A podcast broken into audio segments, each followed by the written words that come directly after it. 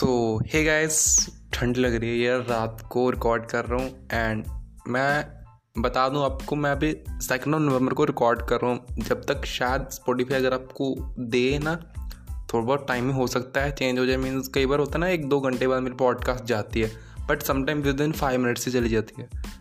सो शायद आपको 3 नवंबर को मिले, तो प्लीज़ सॉरी इसके। इट मीन्स 2 पॉडकास्ट आएंगे कल आपके लिए। हाँ, हो सकता है, भगवान जाने।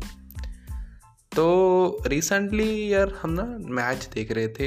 मीन्स 2 दिन पहले हमने पाकिस्तान वाला देखा और इंडिया न्यूजीलैंड वाला भी देखा। सीखने को क्या मिला वो पहले साइड में रखते हैं, बट इंडिया हार गई यार, बहुत दुख लग रहा है ना।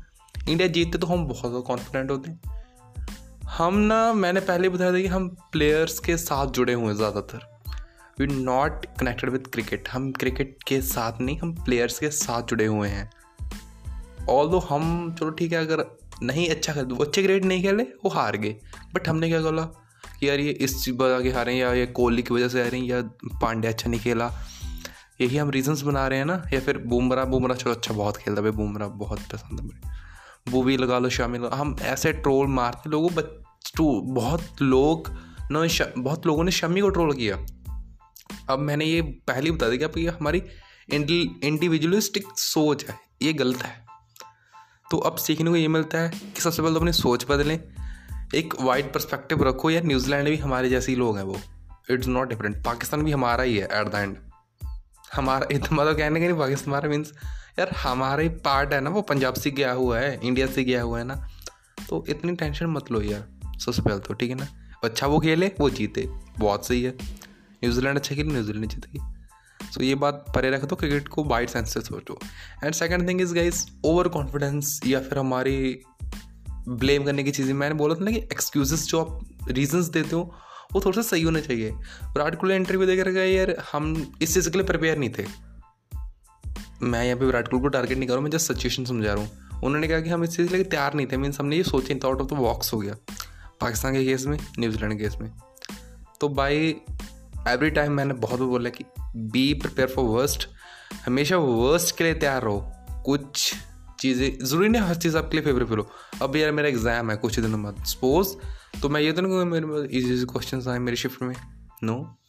सो इसलिए मैं हमेशा वर्स्ट के लिए तैयार करूँ कि हाँ, अगर 10 क्वेश्चन सिंपल 10 से 20 मीन्स ईजी क्वेश्चन आते हैं जो ड्यूएबल होते हैं, तो आप मान के चलो कि आपकी शिफ्ट में 10 ही आएंगे।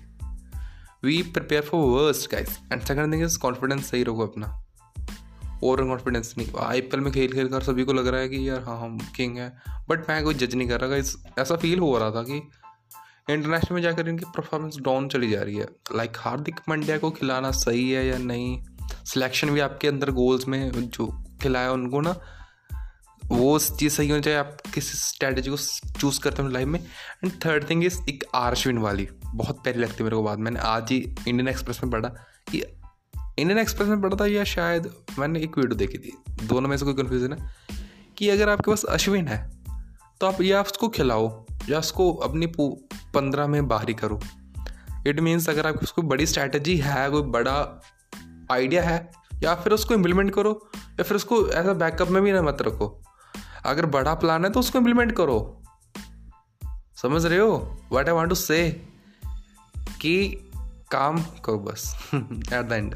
तो गाइस थोड़ा बहुत ज़्यादा ज्ञान हो गया, तो मिलेंगे कल, यानी कि आज ही मिलेंगे थोड़ा सा टाइम के बाद। तो खुश रहिए, खुशियाँ मानते रहिए। I love you all. And this is not organise podcast, थोड़ा बहुत इधर उधर हो जाए तो प्लीज़ थोड़ा सा बियर कर लीजिए। सो खुश रहो, खुशियाँ मानते रहो। Okay, bye, love you all.